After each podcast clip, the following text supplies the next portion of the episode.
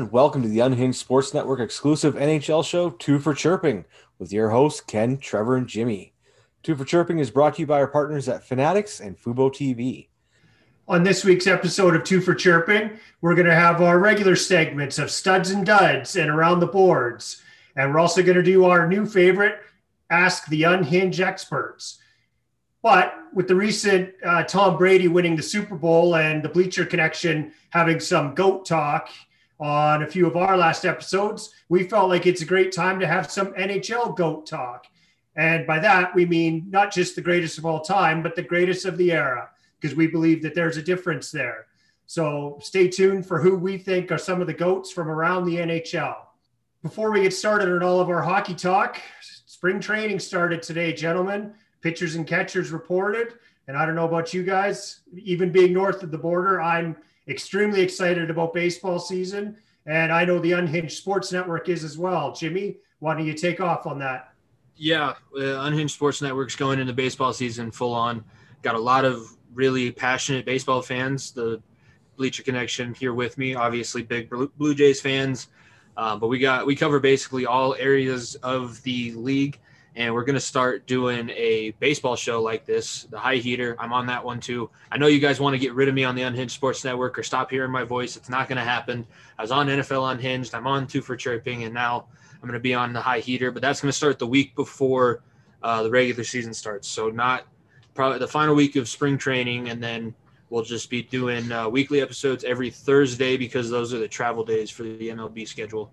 Um, and it's going to be me Jim, who was on the episode of this show last week, Kelsey from the High Low Sports Podcast, and then the Dorm Room Dispute guys will be joining us as well. So it's full panel, and we'll have a rotating seat. So I'm sure Ken and Trevor can come on and, and tell us. You're going into hostile territory. I'm just going to tell you because Jim's a Sox fan. I'm a Yankees fan. You're going. You're going to go into hostile territory if you bring the Blue Jays up in up in that show. Are well, we? Uh, we'll, are we allowed we'll happily to bring the Blue Jays up? Are we allowed to mention the Rockies if we do? yeah, we. uh If you mention the Rockies, I might have to just go sit in the corner because I won't have anything to say back. I, it's, it's all I can say there. I live in Colorado. I am a fan of the team, but I can't be a fan of the team when you trade away a Hall of Famer and pay fifty million dollars for the team to take him. I just way to way to bring up Bridich, and now I'm upset. well, sorry, I'm sorry, Jimmy hopefully the Blue Jays are in playoff contention this year. Uh, I think they might be. If they are, we definitely want to be on be on the show because it's not very often as a Blue Jays fan that we might actually get to enjoy some good times. So we want to get our voices out there when we can. Absolutely. Yeah, no, I'm sure we'll have you guys on plenty because that's it's always going to be fun to have different perspectives on everything. So as we were uh, guys just discussing off air, we were we were talking about some of the moves around baseball this off season, and the, the George Springer deal coming to Toronto came up where we were kind of shocked, but there was a deal signed this week that I think I personally was very shocked by it, and I kind of want to get your guys' take on it, and that's Fernando Tatis Jr. 14 years, $340 million. Ken, what do you think of this deal? Man, uh, for a second, well, guy going into his third year or whatever, that's a that's a massive contract. We thought the second year deals were done in in hockey. If this is what it's gonna be like in baseball, man, I was shocked. Like at the turn at the number of years, maybe not. You want to lock this guy up as long as you can, but I guess to do that, you got to spend a lot of money. I don't know what or how the Padres are going to do to maintain that payroll. I think not including Tatis over the next few years, like three years, four years, they got over 300 million locked up in four players, I think it was. Their payroll is insane. I mean, this guy has come out of the gate flying. Looks like he could be a great, great player. But man, if this goes sideways in any way, Padres are going to be in some trouble because that is an immovable contract. Yeah, I mean they're basically trying in that division, just trying to end with the Dodgers. And when you're a team like the Padres who doesn't quite make as much money as the Dodgers do, it's going to be a lot difficult, a lot more difficult to keep that pace up. And yeah, you're going to lock up Tatis for 14 years. are you going to be able to bring in any talent around him? Because baseball is one of the most team centered games. You can't have one star player and have him drag everybody else because nine other, eight other guys get to swing the bat or somebody else is in the field. It's, it, it makes these 14 year contracts, unless you're Mike Trout or, uh, you know, I, I think Todd Helton had a pretty long deal when he was here at the end of his career with Colorado you got to be sure that they're the thing. And two years of work, yeah, he's, he's had a great two years of work, but that's a long commitment, and you're not going to be able to bring in anything around him. So you got to hope that he's one of the greatest players of his generation, just so that you can field some sort of success around him. I'm going to take this in a little bit of a different direction, and and I think, I think Tatis Jr. is actually doing himself a disservice. He's only signing for approximately, let's say we average it out, $24 million a year a lot of the top name players right now are actually signing for 30, 35, 40 million dollars a year. I think Tatis Jr. sold himself short and actually could have made more money over this 14 year term than than he's going to end up getting. So I'm I'm shocked he went that long. And as for the Padres, I understand it. You know, you're a smaller market, get the guy locked up, and you actually got him locked up at a relatively almost inexpensive $24 million if he keeps progressing. So I don't know. I actually think Tatis Jr. made a mistake and left money on the table long term. Well, I think too, I was thinking about it in a similar way of the disservice to himself is that they're good right now. they're not good in six years. He still has a very long time on that contract with a lot of money. Because it's the same thing. If Machado doesn't work out, he's still there for nine more years at a big. You say thirty million dollars for him. So yeah, it's uh he's banking on the Padres being good for a long time, and that twenty four million season you're talking about, Trev. Maybe that's the hometown discount, so they can spend down the road. Well, I know the the value of it goes down. The first few years are over 30 million, I think in the 35 range, and it starts to go down after a few years. So possibly it is exactly that.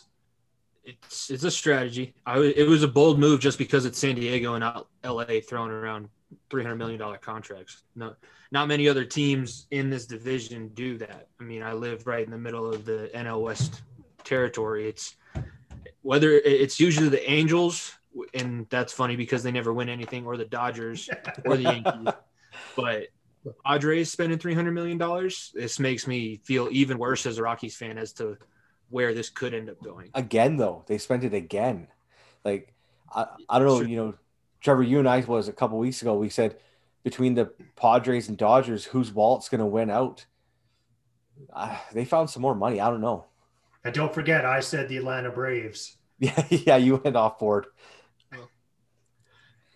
Yeah, you heard it. You heard it there first. I'm going to repeat it on two for chirping. I've got the Atlanta Braves coming out of the National League next year.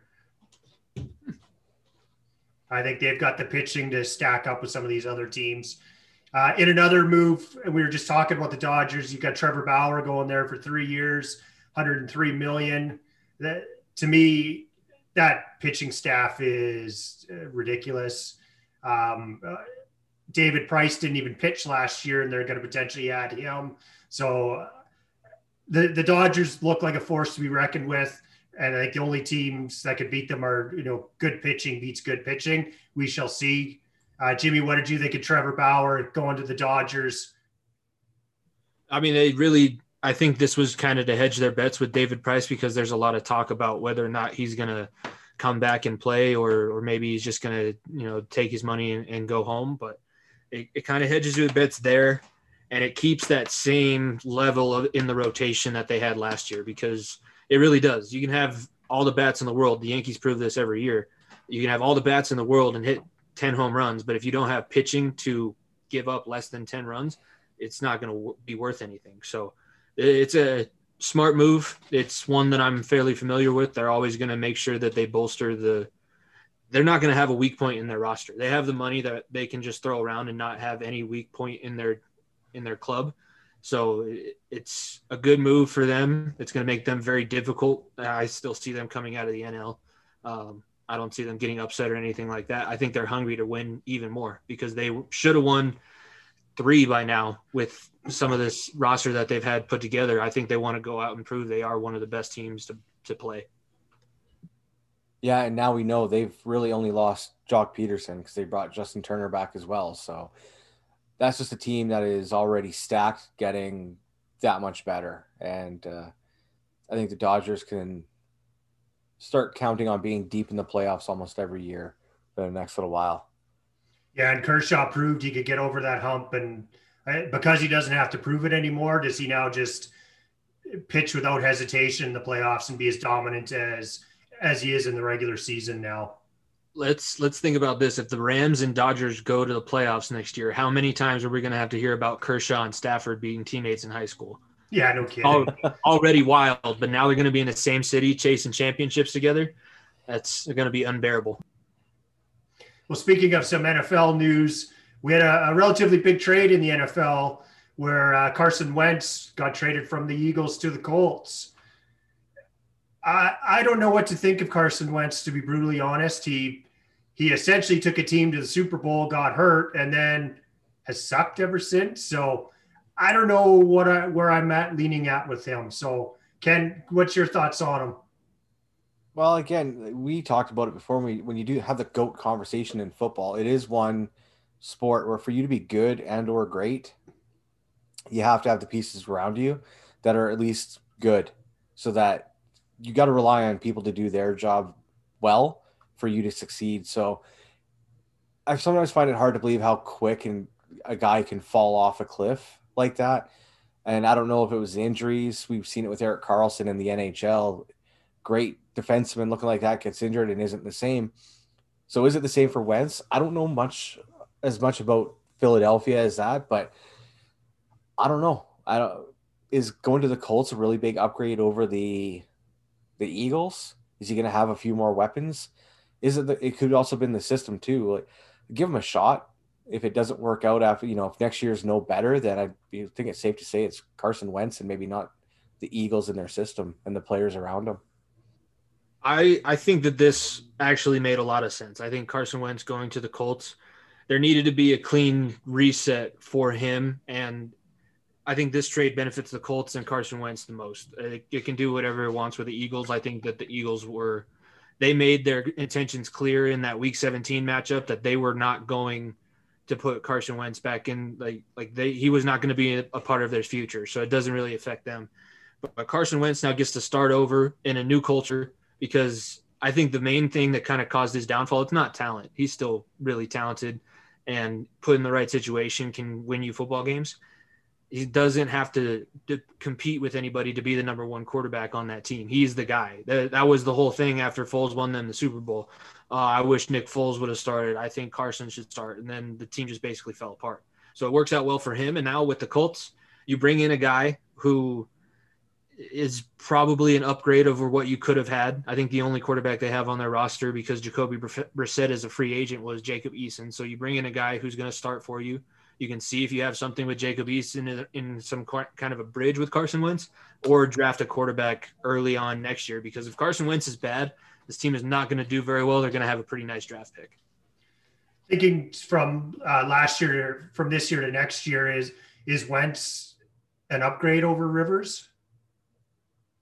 I, I would say just based on the fact that he's young and can move and can do some kind of athletic thing. I I give Philip Rivers credit; he's going to be a Hall of Famer, but he was definitely in a different part of his career than Carson Wentz is going to Indianapolis than when he did.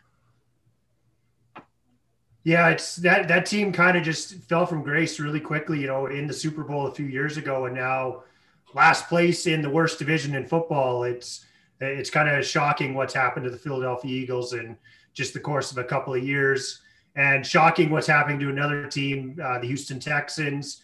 J.J. Watt, a yeah. free agent this year. Deshaun Watson most likely on his way out. Jimmy, where do you think J.J. Watt might end up? Uh, I actually, funny enough, wrote a blog about this on Monday, and I talked about some of the more obscure teams because there's the obvious connections. Pittsburgh's an obvious connection with his two brothers. That's where a lot of people want him to go because they want to see three brothers playing on the team at the same time. That'd be the first time in NFL history. So I'm, i threw that one out. I think Green Bay makes a lot of sense because he's from Wisconsin and he fits into that defensive scheme. And for the Packers, it might help them get a little bit tougher. They're soft. Packers are one of the best teams, but they're the softest team in the NFL. You saw that in the NFC Championship. Yeah, I was just going to say that. So I, I, think that it would make them better, and he would still be able to thrive, still finish out as a Hall of Famer. It would be reminiscent of Reggie White when he went to the Packers, coming out of Philadelphia. And then the other one that I thought thought made a lot of sense was Chicago because that's where his wife plays in the MLS. Could pair him with Khalil Mack and make a super defense and not have to worry about how terrible your offense is. Um, and then the last place was Tennessee. And that was hmm. only because Mike Vrabel was the defensive coordinator when Houston drafted JJ Watt. So there is a little bit of a connection there. Absolutely. Yeah. And Houston needs to replace Jurrell Casey. They struggled after letting him go in free agency. So those are the three teams that I think he should consider. Who knows who he's actually considering? I'm I'm slowly becoming a closet Cleveland Browns fan, so I'm actually kind of hoping he uh, he goes to Cleveland. Well, I know as you keep following all the Cleveland Twitter accounts. there's some good Cleveland Twitter accounts. Yeah, I if he does go to Pittsburgh, I hope the chemistry there is better than what he and his brothers had on that Ultimate Tag show because I watched that a couple times and not I, no, I think when I say a couple times, I think it was. I turned on the first episode. I watched it for a little bit, spent 20 minutes on my phone, and then went back to it. I counted that as two two views because it was not great. Um, yeah, I think JJ Watt. I mean, selfishly as a Seahawks fan, please, but I think uh, if he goes to you mentioned Green Bay, he's looking for a championship is that going to be enough to get them over the hump? And is that going to be enough to say keep Aaron Rodgers happy for them to even have a shot at that? I don't. I think he wants to go where he can win. So if that's the case, does he look at KC and take a sweetheart deal for next to nothing with the possibility of winning a championship, or does he go out to Tampa with Tom and you know try and bol- bolster that already pretty good defense? I mean, it's I I don't know. It, those are kind of. I think he does want to go to a team with a quarterback that's somewhat established. So, um, I didn't even think about the Browns. That would honestly be a lot like when Demarcus Ware went to the Broncos. You have a good quarterback that can bring you to the playoffs, and then you pair Myles Garrett with J.J. Watt and have him learn a little bit. Because I think Myles Garrett is well on his way to being one of the better pass rushers in the NFL and and can possibly break some of the all-time sack records beyond being the top 10 there. It would be interesting for that. Other than that, Seattle, I'm sorry, Ken, but I think they're out because their quarterback situation apparently is not what everybody thought. The guy guy that just signed a huge extension wants out because they can't protect him. I don't blame him. He's taken 397 sacks in seven years, so he has a little yeah. bit of room to gripe. Um, but it's got to be somebody who's established and and is going to make a championship push. And Tom Brady, if he gets JJ Watt, I'm not counting the next Super Bowl because that's just not fair. well, maybe they can, you know, JJ Watt can pull a LeBron and he can uh, recruit Von Miller to join him because I, I heard, I read that the Broncos are going to release him, so they, you know, he and Miller can maybe work together as a team and, you know, make a super defense somewhere. Yeah, and then they they can recruit whoever to bring in Desha- Deshaun Watson, and there you go. Yeah. yeah, that's uh, the Broncos are about to shoot themselves in their own foot because I think they want to make room for Watson, but if they let Von Miller go, who knows what that's going to do. That makes a lot of sense for them to go to be interested in him, though. Yeah, uh, and Von they should have traded Von. I don't think that they should have cut Von. They should have traded him. Just like I don't think the Texans should have cut JJ Watt. They should have traded him. Because if you can benefit from losing a Hall of Fame caliber player, that's always the move to go to. I don't care how. I'll give JJ Watt credit because he did a lot for the city and he does a lot for charity, and I'm not taking anything like that away. But if you're looking at it from a business or wanting to get back to competitive standpoint, get something back for your Hall of Fame caliber player that you're letting leave he doesn't they didn't have to let him go they didn't have to cut him they could have kept him around no trade clause in his contract sorry buddy same thing they can do with deshaun watson they the i listened to your guys episode recently so i'm thinking of back to to what you guys were saying but they really seem it's like major league where they're they're trying to lose as many games as possible so they can move somewhere. They don't they don't want to be in Houston. Yeah. I don't I don't know what's in the water in Houston, but guys just don't want to be there. It's it's. Crazy. Those teams aren't weren't they weren't bad. They weren't bad teams in the the Rockets and the Texans. You know, the Astros cheated their way to a championship, but whatever. You know, the teams in that area aren't horrible, but guys don't want to be there for whatever reason. Well, it's the it's the trash can curse now because since they got caught cheating, you lost Chris Paul, Russell Westbrook, James Harden. That team is basically exploded on itself. And then the Texans, you traded away DeAndre Hopkins for David Johnson, and now you are going to lose the face of your franchise for the next 15 years. So I, I guarantee you, people think that there are curses in the NFL for less. This is a huge NFL curse. I, I don't I don't know what they're going to have to do to break this one, cut the head off a live rooster at midfield, something like that. But it's going to have to be drastic before they're going to be back to where they should be. Oh, you mentioned Major League. They got to sacrifice a chicken before a game. Yeah, big old bucket of KFC. Yeah. We well, run to Joe Boo. I, I get a spitball an idea here. I actually just thought of. Do you think Deshaun Watson could go to uh, Jacksonville with the number one pick and play? Uh, it would depend on. Obviously, I think there'd have to be more, but yeah, it would be more. But I think I don't know if Urban wants to work with a quarterback who's been in the pros. I think Urban definitely needs to start with a rookie quarterback so that they both have as little experience in the NFL as possible. Because you could lose control of a team with a guy like Deshaun Watson, who's a professional, and he's gonna he's gonna try and coach. I think he's gonna try and coach like he did in college and be an authoritarian. So he's gonna need his star players as young as possible so that he can do that. Plus, as and an guys, organized. Oh, sorry. Go ahead, Jimmy. I was just saying, guys who watched him win all those championships at Florida and Ohio State, he needs those kind of guys so that he can establish whatever culture he's going to want. And I think as an organization to be able to build around a new guy, a new budding star that's fresh, clean, and doesn't have. I'm not saying Deshaun Watson has a bad history, but he he has a history in the NFL. You're able to start fresh and build new. I think that's what Jacksonville, coming off a one win season, is going to want to do. So yeah, we've been talking about sports that uh, aren't playing right now. I think for quite a long time. Let's maybe switch gears here. Let's talk about this one of the sports that is playing, and that that's our beloved NHL. And uh, again, this is the Two for Chirping Hockey Show, so we'll get into our hockey talk now. As I mentioned earlier, uh, Ken and I, on a couple of our recent episodes on the Bleacher Connection, got into some GOAT talk, greatest of all time and greatest of the era. And Jimmy actually approached us with the idea let's do it for the NHL, boys. So, with that being said, we're going to pick a few of our, our positional players and we're going to go the greatest of all time and the greatest of the era. So, why don't we start between the pipes? Ken, what goalie do you have kind of as your of the era and of all time? Well, there's two, and they actually fall under both categories. So, I'm going to pick one and that is I, am going to go with New Jersey Devils, Martin Brodeur. I think when you talk about greatest of all time and greatest of the era, I think it, for myself, Marty Brodeur has he's just he's won everything. There isn't anything that he has not won as a professional goaltender. I think if Martin Brodeur is not a New Jersey Devil, New Jersey Devils have no cups.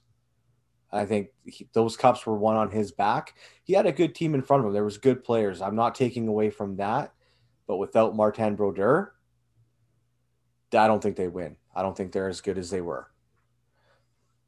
Yeah, he was kind of he was the New Jersey Devils for a long time. And I whenever I think of the New Jersey Devils, I I still think of Martin Brodeur. And he's yep. been away from that organization now for what, 4 or 5 years, if not uh, if not longer. Like the Martin Brodeur is the New Jersey Devil, so I can't really I can't really argue a whole lot of what you're saying there, Ken. Yeah. Uh, Jimmy, what, what's your thoughts on Brodeur, and then who's your goat goalie? I got an idea. Yours and mine might be the same.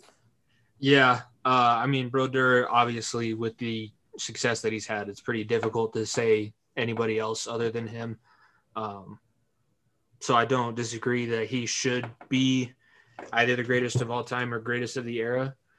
But I mean, mine if you've heard our show before or know me from my podcast, I'm a diehard Avalanche fan, and I love Montreal for giving gifting us Patrick Roy and those two Stanley Cup championships because he's definitely the reason that we won those. Because the the the Nordiques were good the season before they came to Colorado, but they got beat in the playoffs just not having a solid goaltender.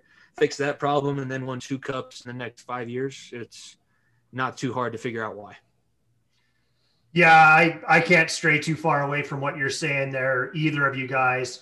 I think when it comes to goalie talk, I think Brodeur and Roy are one and two, one A, one B, for sure. I would probably lean towards Patrick Roy just because he did it on a few teams, not just on one team. And I know I'm that kind of goes against some of what I believe in. Where uh, you know I kind of like the guy who stays with one organization for his career, but I just think Patrick Roy did it in Montreal. He did it in, in Colorado. Uh, his post NHL career wasn't wasn't real great. yeah, we won't look at the coaching. we won't uh, we won't get too far into that one, but I think yeah, Brodeur and Patrick Roy are probably for sure one A, one B. Yeah, and Roy was my other one. Like I think when you look at all time and era, that for me it's still those two what I kind of looked at where I put Brodeur slightly ahead of Roy in that, where it's a 1A, 1B situation. I think the Montreal teams that won the cup could have won the cup without Patrick Roy in, in the, some of those cases. Yeah. So that's where I give the slight edge to Brodeur. Is you know Patrick Roy still had to come in and be good and great like as a rookie and everything like that. He still had to make the saves, but I think Montreal was such a powerhouse that they could have done it with someone who wasn't as good as Patrick Roy was and turned out to be. I think they still could have been a powerhouse in the NHL that way, where New Jersey would have not been that been that team. I think you could use that point to argue Patrick Roy too, because he didn't have to be the greatest in Montreal, but then he went to Colorado and had to be the number one goaltender and was able to do it. So yeah. you can use those two are so I say that you can separate them by Patrick Roy being a little bit older and and not playing for quite as long as um, Brodeur did, but those two are pretty difficult to argue against for greatest goalies of all time or of their eras. It's absolutely those two. I'm going to throw one uh, one more third name out there, and that's Dominik Hasek. I think he was incredibly bring up the Red Wings. I think he was incredibly unorthodox, but especially when he played with the, the Buffalo Sabres, I don't know that there was actually a better goaltender than Dominik Hasek and the crazy saves that he would make and the highlight reels. I don't he I don't think he has the career resume quite that uh, uh, Brodeur and Patrick Roy do, but I I definitely think Dominik Hasek is in that conversation. I think he gets the most unconventional goalie of all time. Oh, yeah, by a mile. Yeah, no, it's those Red Wing teams were always so difficult to play, and it was partially because you knew he was in the goal. And even if you had a great chance, he was going to do some cartwheel in the crease and knock it out somehow. It was never going in the net. So I, I think that he's he just misses out on the experience and the years of being the best. He probably was the best for the little bit that he was playing, but you got to do it for a long time to be greatest of all time.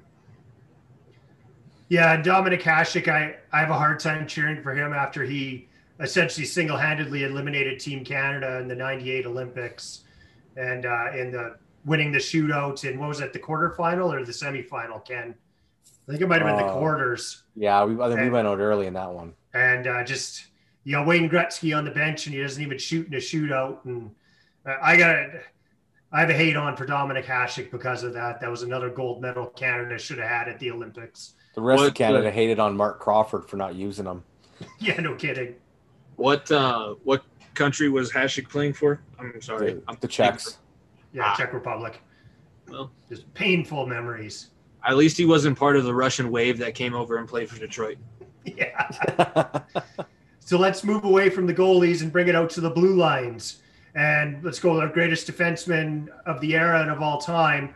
And Ken and I actually did a show on this uh, probably about three weeks ago with the Bleacher Connection. And I think the greatest defenseman of all time is Bobby Orr. But I think of the era, it's uh, for the era, it's Nick Lidstrom. Bobby Orr didn't get to play. I think he only ended up playing roughly nine seasons. maybe right around there. It was eight. Eight seasons. With the, eight with the Bruins, 27 games over two years with the Blackhawks. And Bobby Orr routinely put up well over 100 points, 130 points some years, which is just crazy for a defenseman. So I think he's probably the greatest of all time.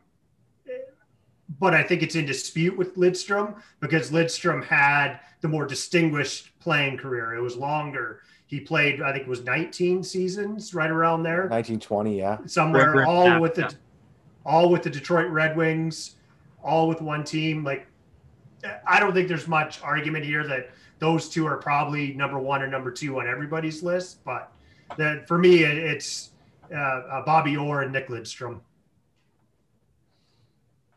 Uh, Ken, or sorry, Jimmy, what are you thinking? No, I was just kind of I was going to bring up Lindstrom's teammate in Chelios with the Red Wings. He was really solid. That was a I mean, when they were both on the blue line, that was basically impossible to get close to the goaltender. Um, when I think of defensemen, I actually think of Brian Leetch, mainly because for a while he was the greatest American defenseman in the NHL playing hockey, and I really do like the way that he plays. He was. I'm a fan of defensemen. I like being. If I was going to play hockey, I'd want to be the bag of knuckles that sits at the blue line. That, that would be my go-to uh, go-to assignment. But I really, if I'm gonna, I'll put Brian Leetch as my greatest American uh, defenseman of all time. My personal greatest of all time defenseman was Ray Bourque and that was kind of. I mean, that's a homer a little bit, but he was more a Bruin than he was an Avalanche. I'm just happy that we were able to get him the cup. He uh, he stepped in for an organization that was losing one of its faces, and he became the face of the Bruins for a long time. And that pains me to say, but I, I do love Ray Bourque. He's my he's one of my greatest of all time defensemen for sure. You know, I got to go right to your Brian Leetch, and sorry, I'm going to cut in here for a second, Ken, but it goes right to our episode a few weeks ago I didn't even think of Brian Leetch. And Ken and I did a, a top five of all time. And Ken actually had Brian Leetch in his top five. And as soon as he brought him up, I was just like, oh yeah, that guy was really good. Yeah, I think I think I've had him at three. Yeah, three, three or four. four. Yeah. Well, you said greatest American defenseman of all time. I, there was a time where you could take remove the defenseman part of that, and it was greatest you know American player of all time. Uh, Brian Leetch is a good one. There, as much as it pains me to say it because of the '94 Cup loss the Canucks had to the Rangers, but Brian Leetch was a very good defenseman, and you kind of you can forget about the the Toronto years, and he played somewhere else after that too, didn't he, Trevor? I forget what it was, Boston. Yeah, you kind of forget about those years because he'll always be a Ranger, in my opinion. The one I think of Brian Leetch, but yeah, those are Ray Bourque. I liked the fact that the Bruins did him that solid because he was such a good defenseman, and they, you know, I think they owed him a, championship, and they they got him to Colorado to win it. So I, I like that one. They um, did it um, the right way too because they got something in return. It was a trade. Yeah, they were able to kind of get back to their old form too. Yeah, you mentioned Ray Bourque, and when Ken and I did our list, I actually had him at number six, and my reasoning on having him there was he didn't win a cup in Boston. He had to go to Colorado to get a cup. And all the other players kind of on our list won cups with, let's say, their original franchise. So Ray Bourque was by far one of the best ever, no questions asked. But I, I kept him outside and had a guy like Paul Coffey in there ahead of him because they won cups with their original franchise. Yeah. Uh, my greatest of all time and greatest of the era, it's Bobby Orr and Nick Lidstrom, I mean, you're splitting hairs on where you put them, really. I had Nick Lidstrom as number one, but for this conversation, I'll give him the era, and I'll I'll I'll split that hair, and I'll agree with you, Trevor, uh, or for for greatest of all time. You, it's really, it's a one A one B. You can sit and argue for hours on really who belongs where, and no one would be wrong, honestly. They, those are two of the greatest defensemen. If you if you want to go twin goats and it's greatest of all time, those two guys. It's hard to try and, I think, in my opinion, argue uh, someone else in in front of either one of them. Hey Ken, can we quickly rewind the tape? And instead of saying I agree with you, Trevor, I, would prefer if you say Trevor, you're right. No, I worded it correctly. I was very careful in how I said that. Oh, well, you got me last week on tape saying that you were right, so I was kind of hoping you'd return the favor. Uh, no. so let's move uh, move into our forwards, and I, I think there's a clear greatest of all time in this list. But I'm interested to see some of the other names that we do band uh, banty about. Uh, Jimmy, which way do you want to go here? Uh, obviously, Gretzky probably is going to be the greatest of all time.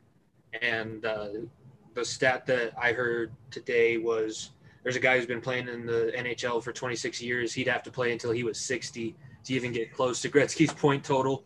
Um, and Gretzky also has the four 200 goal seasons in the NHL history. So difficult to say that anybody is better than him. I'm going to go with Peter Forsberg, though, as great of the era. Wow. Because, you know, he was, when he was on the ice back in the 90s with the Avs, and then even a little bit when he moved to Nashville, he was still a top two threat offensively to score or get an assist. And he was also really physical as a forward. He, he's similar to MacKinnon in where they don't have to be aggressive. They don't have to fight their own battles, but they like to. It's just a weird thing in them. Uh, so Peter Forsberg, my greatest of the era, but Gretzky's greatest of all time. Forward. I hated playing against Forsberg. Oh, Forsberg drove me nuts.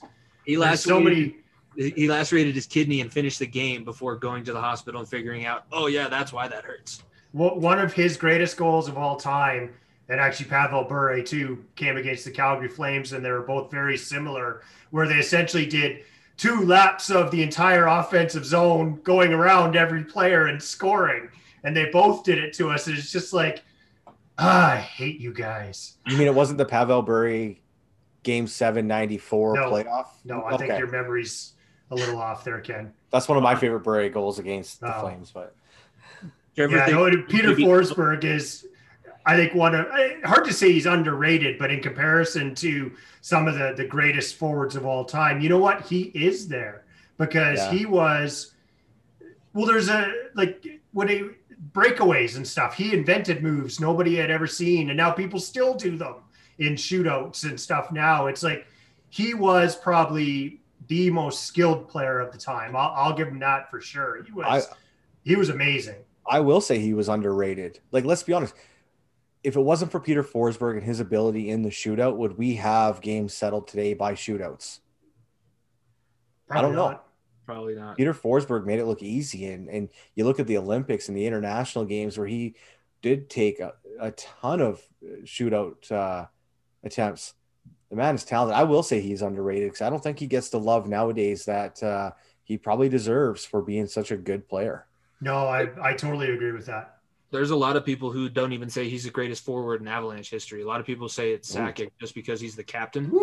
Uh, there's a lot of people that don't give him the credit even within Colorado, uh, and it's it's pretty sad because I do as much as I love Sakic, I think Forsberg was better. That is a bit of a reach. I, I mean, I like Sakic too, but I think talent wise, Forsberg is definitely ahead. I think Sakic was more of the the leader, and I think Forsberg was just a better player. Well, I mean, Sakic scored a lot of goals off of uh, rebounds by Forsberg. Forsberg would drive and crash the net. Goalie would kick it away, and then there's Sakic with his little left-handed shot, just tap it over your head. It's in the net. Sorry. You know who made a living off Peter Forsberg and Joe Sakic was Milan Hejduk. Oh yeah, that guy made a ton of money off those two guys. Yeah, yeah. it was fun having him here, but he definitely he benefited from the upgrade in talent. I don't think he put up the same numbers in other cities after he left. Uh no. Yeah. So my greatest of all time, I'm gonna obviously I got to go Gretzky. It's not even close. I'm gonna give an honorable mention to Mario Lemieux. Um, I think Mario Lemieux could have been right there with, well, maybe not right there, but close to some of Gretzky's records had he not gotten fallen ill and had to miss some seasons and and such. Lemieux, I think, actually had potentially more um, sheer talent. I think Gretzky was just a smarter player, and I think he he benefited from the era that he played in. So I got to give honorable honorable mention to Mario Lemieux, uh, greatest of the era. I, same as on our show, I think it's got to be Sidney Crosby. Um, he's got the cups, he's got the international pedigree, he's got the junior pedigree, he's got the the counting stats. He's just he he was and probably still is somewhat the face of the NHL, and that hasn't changed. So I think uh, uh, Sidney Crosby for sure. And I'm going to give it a little bit of time. I think Connor McDavid might take that from him. I think McDavid's got to do a lot more to be to be in that. He's greatest he's offensive player. If that's what you want to look at it, greatest offensive of all time, then sure, Connor McDavid's gonna be right there. But he's over time, he's got to win. He's got to do yeah. something other than just put points on the board because yeah, that doesn't totally, make you. I totally agree with that. In my that to me, that doesn't make you a great player. It just makes you great offensively. Um, yeah, I mean Crosby, he's definitely one of the best of the era. McGretzky, really, it's there's not much else to say. Um, yeah, there's a lot of guys that I, I would have liked to see have less injuries and a longer career to see if they had a chance to to go at Gretzky's records. I think a guy like Pavel Bure, you mentioned him earlier, if he had been healthy in his career, I, I think possibly he had would have had a shot at some of that. I know they're talking about Ovechkin has if he plays another six, seven years or whatever, he has a chance. But it, and and even at his age, I think he still could. Ovech, Ovi is well, I might be talking about Ovi soon here, but um, yeah, they, there's guys that have had potential but just didn't have the health to to catch Gretzky. Ovechkin's going to get hurt by that. There's going to be a roughly 60 game span around COVID that's going to be missing on his NHL resume that potentially could be roughly 25, 30 goals, where he might fall short of Gretzky's goal scoring record because of COVID, because he's missing 60 games in his NHL resume. Will Ovi become Jagr? And as an old man, tour the league. I don't think he wants to. I think he's going to finish in Russia, but he'll caps and his uh his hometown team. But I'm interested that neither of you guys brought up Messier. No, no way. Mute I've got him as the greatest Vancouver Canuck of all time. I mean, five cups. He won one without Gretzky. Gretzky never won one without Messier. Yeah, yeah. I can't give too much love to those guys up north, but that's actually a pretty compelling argument that I I'd never actually thought of. I, yeah. I'm not I, I made it. I was trying to bug one of my buddies who's a big hockey fan, saying that he was better than Gretzky because Gretzky couldn't win without him. But it's uh, it's just interesting that that's how that worked out. I do think, I I would say he's one of the better leaders. I don't think that he's one of the better players, but five cups is difficult to to come by. No, there's guys on that team that have five cups that you can't even remember who they were if you saw their name on a piece of paper. I think that the guys like Messier, yeah, he's a good player. Excuse me while I vomit. Um, but that was just a stack. That was a stacked team. Like that team again won regardless of kind of who was there sometimes, right? Gretzky went to LA, which was you're here to save this team and build a market. That yeah, wasn't necessarily to win. Messier won in Edmonton without Gretzky and in New York. But that New York team was had a lot of good players on it. You look it did, but they had one of the three game sevens to win the cup. Jimmy, you're killing me that I'm having to defend Mark Messier here, you jerk. Well, brought up the rock. You didn't think I had something in my back pocket? Wow, that one it actually pains me to say that Messier should probably get more consideration. I'm not going to say that. He ruined my team when he came here. So Once again, greatest Vancouver Canuck of all time. Your team was the only team that could lose to the 50 year curse of the New York Rangers, not break the Canadian curse. Yeah. Shut up, Jimmy. I apologize. I feel like I'm overstepping my bounds. I should, I should come back. This is my play. Yep. No, I got it. I'm well done, Jimmy. Well done. You got both yeah. of us mad at you in the first segment of the show. well done. Haven't even done studs and duds yet. Woo. Well, yeah. Well, moving on from the Messier talk. Yeah, well, there uh, you have it. my, greatest of all time. I almost want to break it into the first 50 years of the league and then the rest. And just for the sake of arguing, I, I you know, obviously Gretzky is, you know, the goat, but Gordie Howe, you know, for what he did, and the guy has a hat trick named after him, a goal, assist, and a fight. You know that that puts you right up there as one of the greats. Gordie Howe. He was 70. Yeah, the guy, he was one of the toughest players to play too. Just uh, an incredible talent. Like if you wanted to split it into the greatest of all time and greatest of the two eras, even with that, you go Gordie Howe, Wayne Gretzky. It's a you could toss it up that way.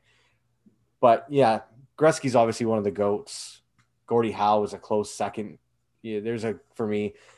There's a lot of guys that are great players, but it, the list uh, drops off after probably five before you start really finding that talent again. For me, it's I, I I'm going to go opposite of you, Trevor. I know you talked about before. I'm going to stick with Brian Ovechkin as being the greatest of the era.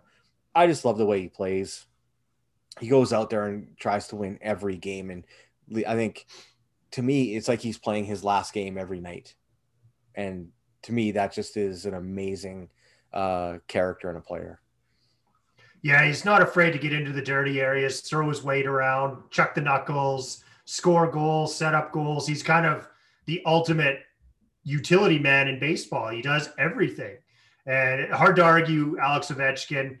Um, he hasn't won the cups that Crosby has, but I was glad that he did win one. He's also got a personality that I think some of the players are don't have. So uh, yeah. I can't argue Ovechkin that much. Uh, he's he's been great for the league, and I'm glad he came over. That's still my favorite highlight is Ovechkin, Svechnikov pushing Ovechkin in the back, and Ovechkin turning around like I'm gonna have to do this, and just one punch to the ice. It was that was beautiful. Best moment of those playoffs by far. Yeah, he, he does it all, and he does it. it he's one of those guys. There's guys in the league that do everything and they do it well. Not good, not, but he does it great. He does everything. He has a full 200 foot game, and that is what, in my opinion, McDavid is lacking. McDavid has a 60 foot game, and it's that offensive zone. Okay, so there you have it. We've done our goat talk. Do you guys agree with us? Is there anybody that we're leaving out in goal on the blue line at forwards? You can reach out to us on Twitter at the BleacherCon1, at the BleacherCon2, or at Two for Chirping, or Jimmy at FEOTB Pod. So now we're going to get into our, uh, and Jimmy aforementioned the studs and duds. So let's see if he can uh, get us riled up even further. And I'm going to lead off with him. Jimmy, who's your stud this week? Uh, my stud this week is Marc Andre Fleury for the 30 saves shutout that he had over the Avs on Sunday night. It's uh, Nico and I talked about it on far end of the bench. It sucked losing, especially in the first game back. But for a goalie to have to do have to go 30 saves, and they scored their goal in the second period, so he played the whole third period with a 1-0 lead and was able to hold it against the Avalanche pressure. Didn't work out so well for him a couple nights ago. I don't even know if he was in the goal. It might have they might have switched back to Lehner, but he definitely played out. It was Fleury. Yeah. He definitely played out of his mind Sunday night, and any goalie who's going to shut out the Avs this season deserves a stud of the week. I swear to God, I was this close to muting you when you said Mark. well, no. there's a highlight reel. He has a highlight reel save this week too, and I, I think it might have been against Colorado where the guy dekes him out of his shorts and he sprawls across the goal line, laying out his arm and stops the puck. And it's just like, how many of those saves does that guy have on his resume? Like, I've never seen a goalie make so many, well, maybe Dominik Hasek, so many just redonkulous saves. It's it's incredible that guy. Yeah, he uh that he he probably against the Avalanche because the Avalanche made like four or five guys fall down on the ice between Makar and MacKinnon and uh, I think even Kadri might have done it to somebody, but it's pretty incredible what he's able to do. Him and him and Jonathan Quick are the two goalies that I see. Where Quick was more of the splits and sliding from one side to the other in the splits, but yeah, Fleury's definitely up there in acrobatic saves for sure. Yeah, they both kind of revolutionized the position where it was more uh, just physical ability and ability to just make ridiculous saves. Uh, my stud of the week and I hate going here because it involves the Toronto Maple Leafs, but I have to give it recognition. And that's Auston Matthews, who, as of the time of recording this, had 16 goals in his last 13 games. He has more goals in his last 13 games than the Buffalo Sabres have scored at five on five all year. So he's on pace for a 50 goal season in a 56 game season length just unbelievable. I don't know if there's a better goal scorer in the league right now than Auston Matthews. and I, I have to give him some some recognition. He's absolutely tearing it up, and 16 goals in 13 games is unheard of. Yeah, they're they're putting a, a, a, beating to Ottawa right now. Last I saw, it was six two, and he had two of those. Uh, they uh, they scored five against Ottawa the other night as well, and I mean they lost yeah. the game six five, which was beautiful. But after having a five one lead, Auston Matthews is on a tear, uh, and yeah, I it will be good if he could get that goal scoring for 56 games. It it doesn't look like he's going to let up, but yeah, see if he can stay consistent with that goal scoring. I know uh, his teammate Joe Thornton is ready to hand him all the trophies today, uh, coming back from injury. Yeah, you can't you can't downplay what he's doing though. It's he might put up 50 goals, and that's that's incredible in such a short season. So I went to Auston Matthews as my stud this week. Ken, where are you leaning? Well, I wanted to give the studs of the week to Dustin Brown's kids who said that whenever he shows them highlights of his playing, they say, Daddy, why are you so bad at hockey? But what I actually went with is uh, Jonathan Huberdeau from the Florida Panthers. The other night, uh, they won the game 3 2 in overtime against Carolina. He had the Panthers' first goal. He had the, the game winner in overtime on a on a breakaway. But what really cemented him in this position of stud of the week was his tape to tape spinorama assist on the second goal that you couldn't have planned it any better. This was from the middle of his stick to the middle of the goal scorer's stick, just with a guy right in front of him. It was such a beauty of a pass. That there was, I saw that assist and I'm like, stud of the week. Then I saw that he had opened the scoring and won it later on. And I was just like, yeah, you can't go wrong with that one. Yeah, Jonathan Huberdeau is one of the best NHL players that nobody knows of because he plays for the Florida Panthers. Uh, him and Barkov make an absolutely incredible one-two punch. They've got the Panthers in first place in the Central Division right now. It, it's really too bad that such a great talent is playing in that market and nobody knows who he is outside of diehard hockey fans. It's it, it's almost a travesty in my opinion. Jonathan Huberdeau is an unbelievably good hockey player. Yeah. So now we've got the niceties of the week out of the way. Let's get into the good stuff and some of our duds. Uh, Ken, why don't you lead us off right away? Uh, well, I'm going to give the Vegas Golden Knights creative team the the week off based on their equipment choices. But my dud of the week dud of the decade, whatever you want to call it, Alex Galchenyuk, now of the Toronto Maple Leafs, formerly of the Carolina Hurricanes, Ottawa Senators, Minnesota Wild, Pittsburgh Penguins, and Montreal Canadiens. Did I get them all? Did I think you're missing one in there. Oh, Arizona, Arizona, Arizona. Yeah, he didn't last 48 hours with the Carolina Hurricanes. Ottawa dealt him earlier in the week to Carolina.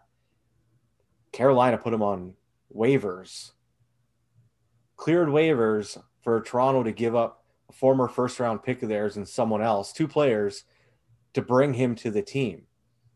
Now, this is a guy who was drafted third overall in 2012. That being said, that whole draft is a dud, absolute bust. That's the Nail Yakupov first yeah, overall. Looking at year. you, Yakupov. Just like Alex Galchenyuk is Nail Yakupov, just still in the NHL. Uh, this guy, I don't know how much more he's got in the NHL, but man, his career is just a dud. And to, I, I read a story today that he was brought into Toronto because they feel that the Jimmy Vesey experiment is over. Now, if you're Jimmy Vesey and you read that story, how do you feel? Because you were highly touted coming out of the NCAA, and now you're your replacement is Alex Galchenyuk. Enjoy, Jimmy. Not you, Jimmy, but Jimmy V. Jimmy, Jimmy VC. VC, yeah. Yeah, I think Galchenyuk's been four different teams in roughly a year. Like he was a highly touted prospect, third overall pick, I believe, was Montreal Canadiens. Had one or two good seasons, and then it's just been downhill. Uh, he played pretty well with me in my my career in NHL. Uh, I think that was 18 when he was on Pittsburgh.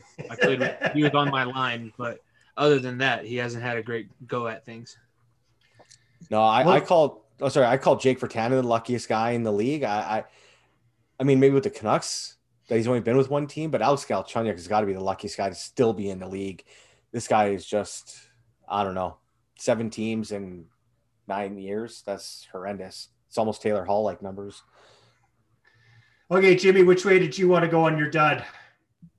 Honestly, I wasn't able to get to a ton of hockey this week. I watched the Avalanche and analyzed that. Um, and then I watched a little bit of the Bruins and the Flyers because I'm writing a blog for the website uh, for Saturday. So my dud is actually going to be uh, Stevie Weeks from Mystery Alaska because he was just fast, didn't have anything else, and uh, you know he, he, really wasn't a two-way player. He was the guy that if he was in out in front of everybody, he was an asset. Much better on the pond than in the rink. His speed got cut off when you put him in a rink. Well, here we'll throw one in for you, and that's going to be the Vegas Golden Knights gold helmets from last week. My God, those are hideous. What are they thinking? I, I don't know. I was more of a gold member fan than anything, so I like the the chromed out gold. Oh, the fact they've worn them twice now, it's oh. embarrassing. Yeah, they are. uh They're horrible. They're just absolutely the horrible. Mess they wear and sunglasses just, to make it, sure that they don't get glare.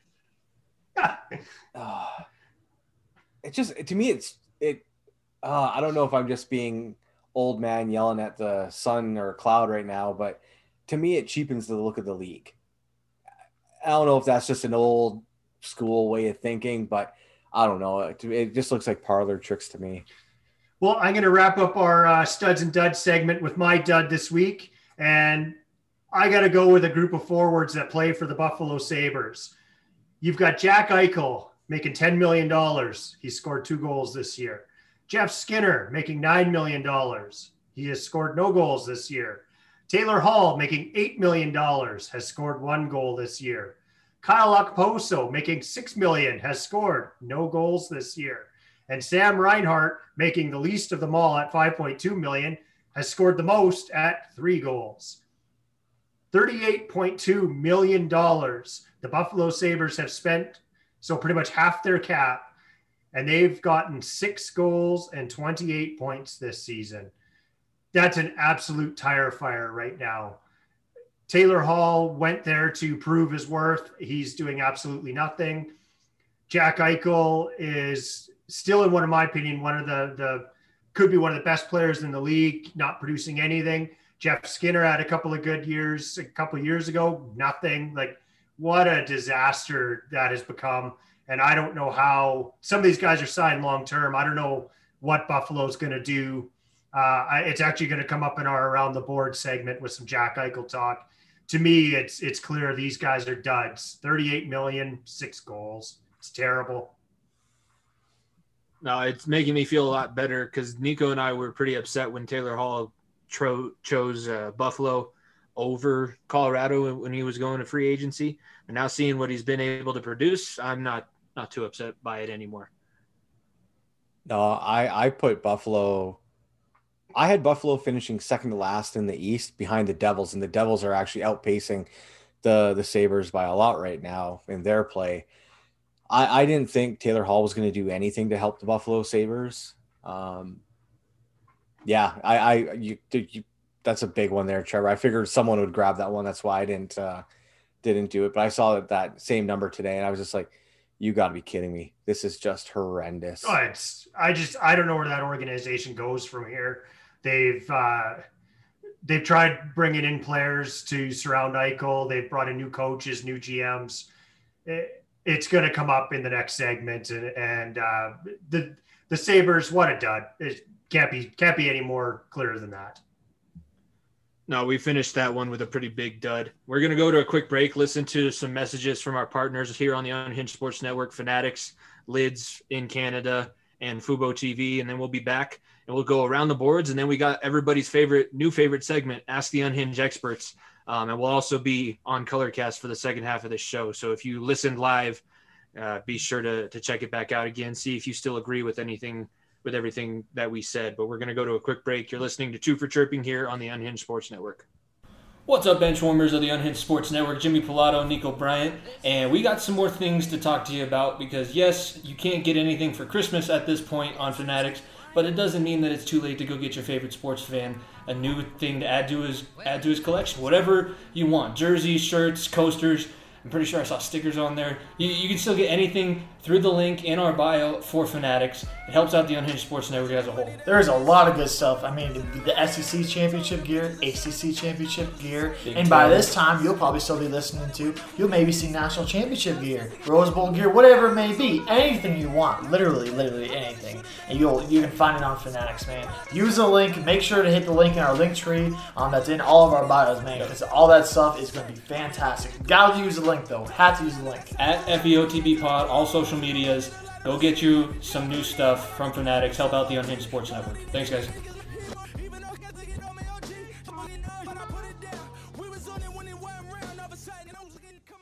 Hey everyone, it's Ken. And Trevor from the Bleacher Connection. Make sure to tune into our show every Tuesday at 3 p.m. Eastern, noon Pacific, to hear us talk hockey, baseball, CFL, and everything in between. Tune in weekly to our That's Offside segment as we discuss controversial topics from the week that was in sports. The Bleacher Connection, a proud part of the Unhinged Sports Network. What's up, benchwarmers of the Unhinged Sports Network? We got another thing to, to get to because, you know, nobody likes dealing with cable companies in 2020. And here at the Unhinged Sports Network, we wanted to cater to you guys to go into the new age, cut your cable cords with Fubo TV. We have a new link, a new partnership. You can go to the link in our bio, and if you sign up for a subscription through that link, you'll kick back a little bit of money to the Unhinged Sports Network so we can continue to bring great content all across this platform. And we got big things coming up in 2021, so you're going to have to, to get in on this, and we're helping you out in the process. Yeah, make make your life easier, man. No one likes dealing with cable companies. You don't get half the channels. Um, sometimes there's blackouts. That's not present with Fubo. You can get whatever you want. I can watch Sunday Night Football with no sweat. I can watch. Or, TN, or I can watch basketball on TNT anytime I want. Um, get, be sure to use Fubo, man. I'm definitely going to be using it. I hate paying for cable, so I'm going to be using that right right now as we speak, if we're being honest. And I want to make sure to get on that deal, so now it's your turn to do the same. Help out the Unhinged Sports Network, cut your cable cord, come into the digital age. Thanks, guys.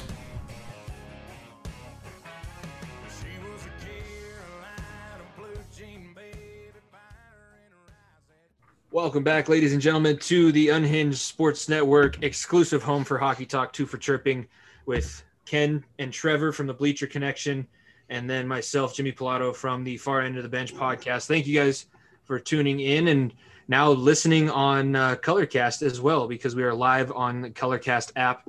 We got around the boards to get to, and then we'll get to our uh, new segment, Ask the Unhinged Experts, but there's plenty to talk about with the around the board. So, Trevor, why don't you start off with our first uh, news story from the past week, and then we can uh, continue with that. Well, we're about a quarter way through the season for most teams. Uh, the Dallas Stars may be a little bit behind that. Um, we kind of want to have a look at who have some of the surprises been, you know, both good and bad. So for me, I think one of the biggest surprises in the entire league, and I brought this up last week and the week before, is the Chicago Blackhawks. We were absolutely roasting them at the beginning of the year and questioning how many games they'd win and what direction they were going in. And lo and behold, they are sitting second in the Central Division with a 9 5 and 4 record. They're getting outstanding goaltending from some of their youngsters. Their, uh, their young guys are scoring. Patrick Kane is you know, doing what he does, fourth in the league in points.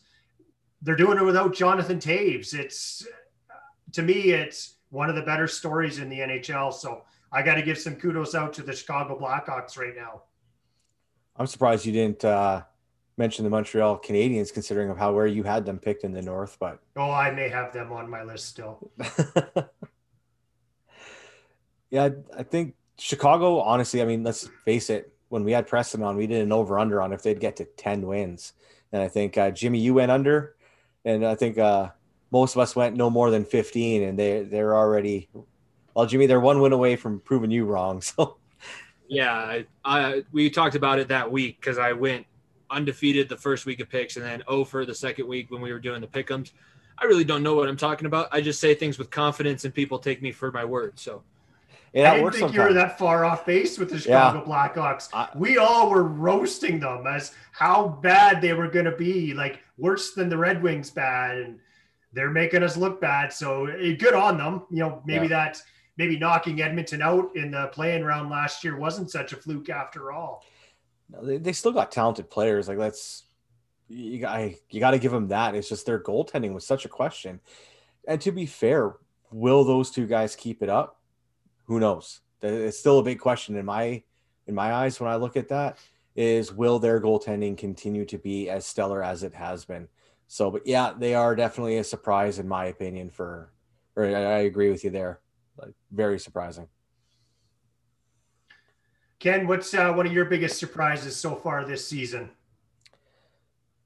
Uh, well, one of them that I have is I think, uh, you know, you and I both had, and I I had Toronto finishing fifth. Uh, they're they're proving me wrong right now with a 12 and three record. Uh, we'll see if they can maintain it. They they're leaning heavily on Frederik Andersen. Uh, they have benefited from playing Ottawa quite a few times to start the season. Uh, we'll see. They did, did blow a 5 1 lead against Ottawa, which was very nice to see. But also, I think for me, Ottawa has been a surprise with just how bad that they they have been. I did have them at seven. That number didn't change for me with where I thought they were going to be, but I thought they'd be a lot more competitive than they are, and they are just they're horrendous. They are not good, and that team has a lot of things they need to work on and fix. Yeah, they can't keep the puck out of their net, and you thought Matt Murray coming in might fix that. It apparently isn't happening. Uh, Hogberg is god awful. Like there's a few highlights against a few games against the Oilers this year where he is so far out of position where he's literally giving up half a net to shoot at. And I don't know what that team's going to do. We talked about them last week. The ownership is a, a huge problem with Eugene Melnyk. I thought Ottawa was going to be better. I actually ranked them ahead of a team in the Canadian division that may or may not go unnamed. Um, I don't understand. I really don't. There's a huge, huge problem, and we discussed that they may not even be there in five years. So you're not that's not a stretch. They are a surprise but for a bad reason. Yeah. and i don't think it's because of like we didn't think they were going to be bad. It's they're really bad. They got a minus 30 goal difference. They've given up 71 they've only scored 41 goals in 18 games. You're you're not going to win. No it's it's not good. That's comically bad. That's almost funny at that point No, the Maple Leafs losing uh, or blowing a five-one lead to that team is in comically the, funny in, in the, the, third, third period. Well, yeah. that that kind of segues into my surprise. I didn't think that Toronto would be number one in the Canadian division. I put Winnipeg and I believe I put Vancouver up there just because of the way they finished in the playoffs last year. I thought they were uh, going to continue that momentum. I did not see Toronto being the the top and they have 28 points on the season so far. I, I believe that's the most of the team. Yeah, that is the most points in the league right now. I didn't think that they would be. I think they may, could have fought for fourth. I didn't think see them being in first place. That's for sure. Especially, I mean, I know it's early on in the season, but we're a quarter of the way through. It do, doesn't make sense. I yeah. I wasn't surprised by the Leafs. I did pick them to win the North Division. I'm surprised that they're almost running away with it, though. I'm not gonna I'm not going to lie about that. I didn't. I thought it'd be a lot closer. I still think maybe the Jets and Canadiens might be able to give them a run and tighten things up, but eh, the Leafs are running away with it right now, and it's that to me that's a shock. With the way the schedule is, though, I mean, the Canucks are, and Flames are tied with 17 points at five and sixth in the division. A four-game series against the Leafs, if you can sweep that, you're one point behind them. You're you're right there you have the ability to, to potentially catch up that ground real quick in a week. That's what this schedule is going to do is you have a lead now. Yeah. You better do everything you can to keep it because those teams behind you can catch you. There is no games that have no meaning in this season. They all have meaning because you're only playing within your division. So that lead is can be caught and it is possible to happen. A team goes on a run and it it could get interesting real quick. Another major surprise that I have in the league for for good reasons is the Florida Panthers, and they are Exhibit A of what good coaching can bring you. You've got, I believe, Joel Quenneville there now as their head coach, and he is absolutely right at that ship. They're 10 2 and 2, first place in the Central Division, ahead of the likes of Tampa Bay and Carolina. And I, am going to take it back to the coaching, and I'm going to reach. I'm going to take it to my Calgary Flames. This shows you what a good coach and a, a legit coach can do. I've got my team flailing away, barely doing anything.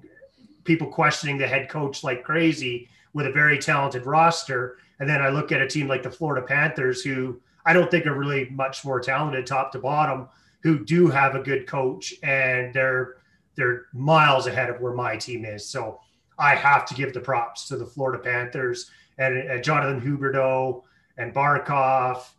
Those guys are superstars. Yeah. And, and it's not Bobrovsky doing it either.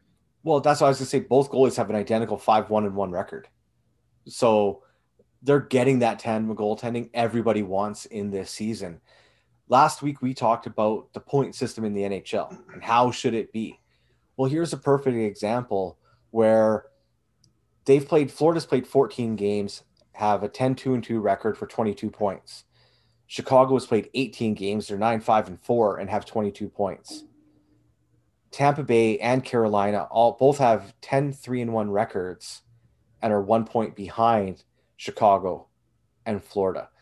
So this is a perfect example of teams that more so win in regulation not being rewarded for it and are now like you look at it columbus and dallas have four uh, ot losses as well and that's keeping them in that race. So this is where when we talked about it last week i think this is where the three point games absolutely need to come in so that those teams that are winning in regulation are rewarded more so because right now tampa carolina and florida potentially should have 30 points or more. Yeah Jimmy, was there any other surprise teams for you to start off the year? Uh, I was going to be Minnesota, but they've fallen way back down to earth. Um, other than that, there really isn't too many surprises. I think that the, uh, the one thing I will say is that I was a little bit more surprised that the Avalanche took so long to kind of gel. I thought they would maybe be able to hit the ground running, but it took a second.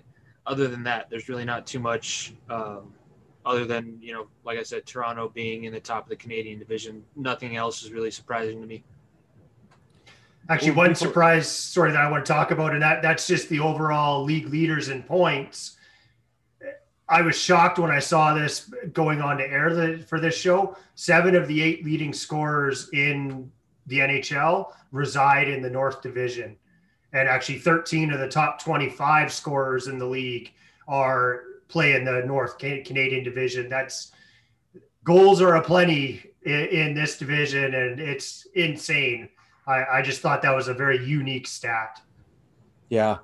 Well, to, to Jimmy, to your point about the Avalanche gelling, like you guys had that break with the COVID and such, and I don't know what the rules are if the players who aren't in protocol can still practice or if everyone has to stay away. And I'm not going to use an excuse because I don't like it when teams do but the Canucks have played 20 games. And out leading up to the series against Calgary, they actually had two days off after they played Toronto. That allowed them an actual travel day and a day to go home and practice. Up until that point, they had only had four practices all year long. So if teams aren't having that opportunity to to get together in practice and figure out their lines, it's going to take some time to gel. And I'm wondering if a lot of teams are suffering from the lack of practice to work out some of the small kinks before they turn into big dents. Yeah, I think that's something we talked about early on in this show too. Was who was going to be able. You kind of wanted to have a roster that had been around each other. It's what they were saying in the NFL and the MLB too. If guys have been around and know the structure of the team that they're playing for, it's going to be a lot smoother transition than bringing in a big free agent or a couple free agents in an off season where you can't see each other it's going to cause some other difficulties that you don't normally deal with. Yeah. One one of the surprise I have, and I know they've only played 10 games. I think they came back tonight. Uh, that's the New Jersey Devils. I had them finishing below Buffalo. Buffalo was currently in eighth spot with New Jersey's in in sixth spot. ahead of both the uh, Rangers and Sabres. They've only played 10 games, but in all honesty, in those 10 games, they're five, three, and two, and probably four games better than I thought they would be right now. Yeah, and, and as we had talked about, I think it was on Bleacher Connection, Jack Hughes is being a potential uh, breakout player this year after last year, and he's actually playing actually very well. So that's kind he's, of exciting for Devils fans and for the league.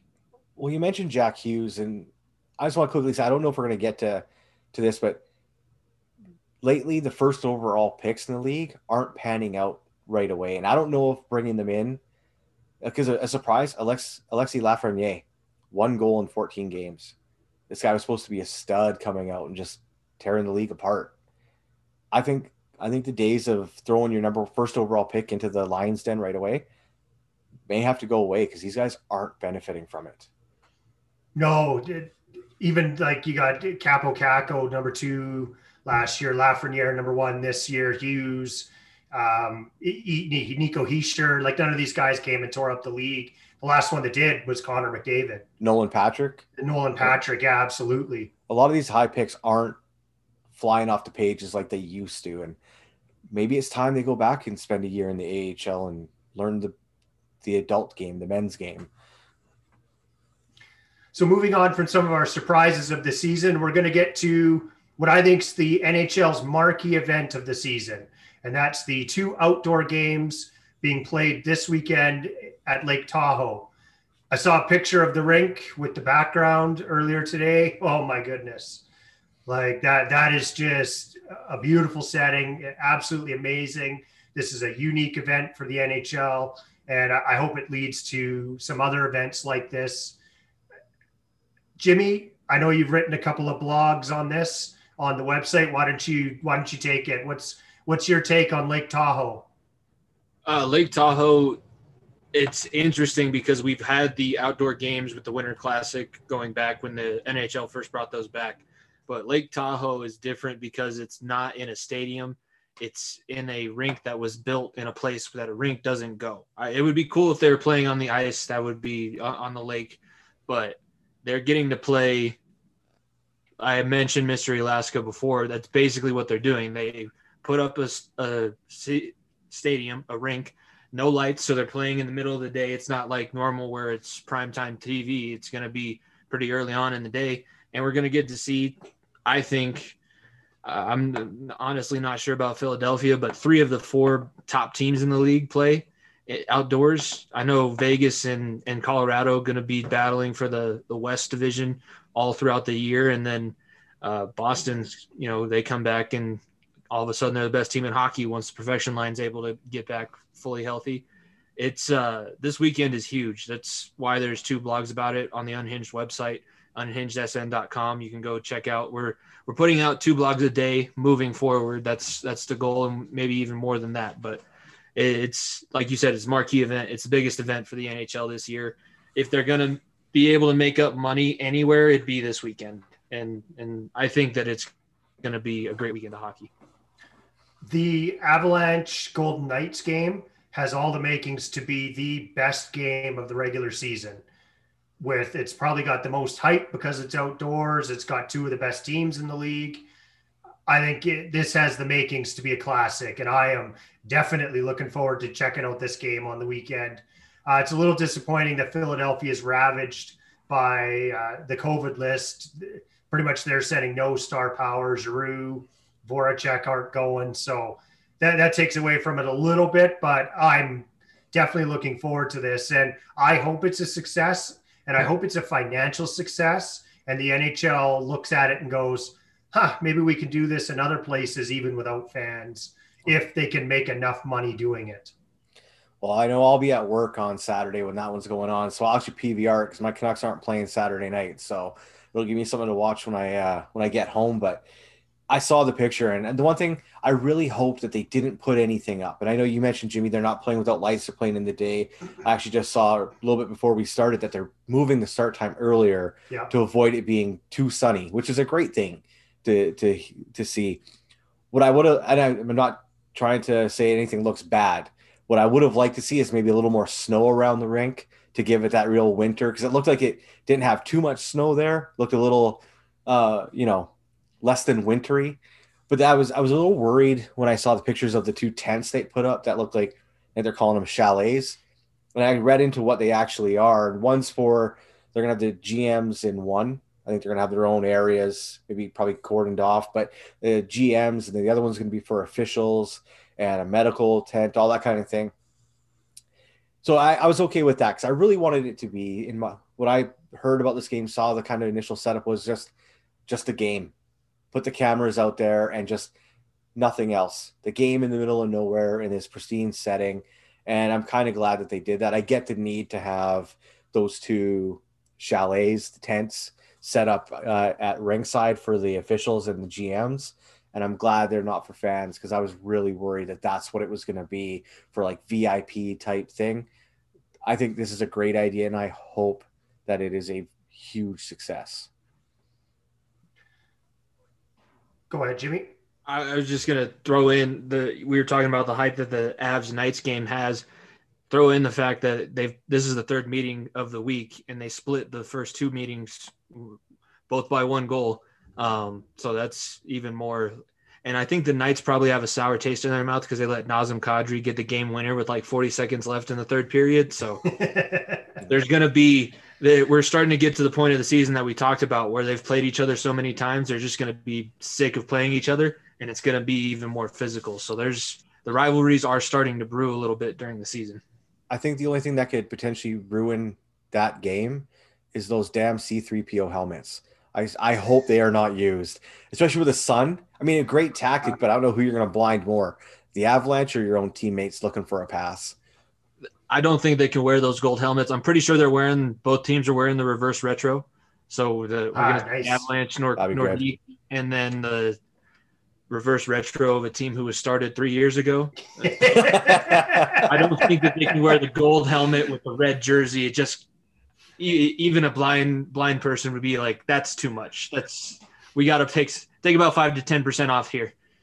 Yeah, you're not making the GQ cover with that get up what I hope the NHL does is I hope they capture the elements with some unique camera angles. Because I think if you have the camera on the one side of the ice looking out over the lake and, and the mountain in the background, you could get some absolutely visually stunning settings from this and maybe draw in some fans that you otherwise wouldn't and get some viewership. So I really hope the NHL has put that kind of thought into it and make this visually look like what it should be.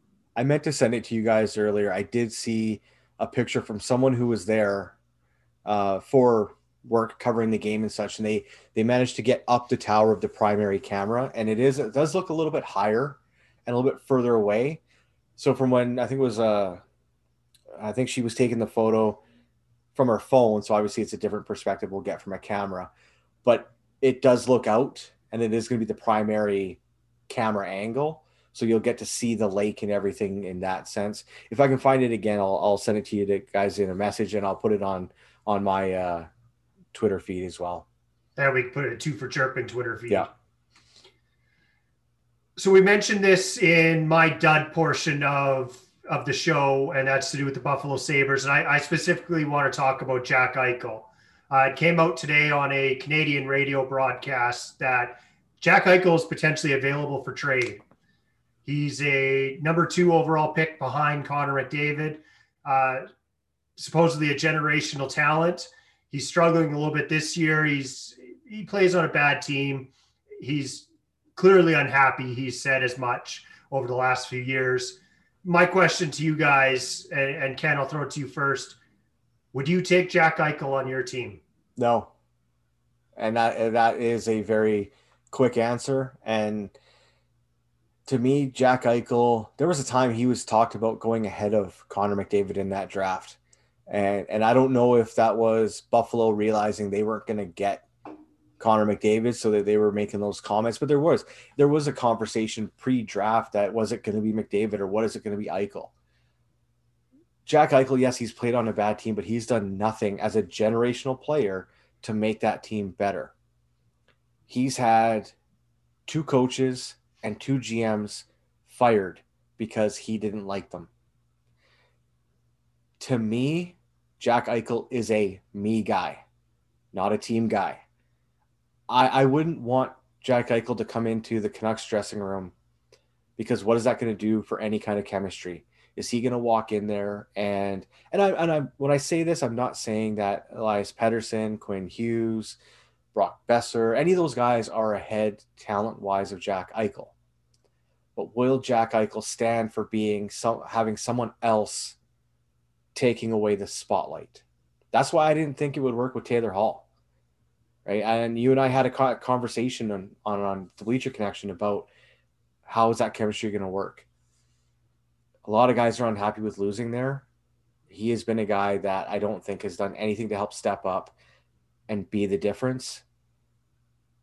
I would not take him in on my Canucks for that reason. I don't think he is a good fit chemistry wise. He really hasn't been offensively generational like some of the other players that have come up around him in even in that draft. I, I don't think he's good.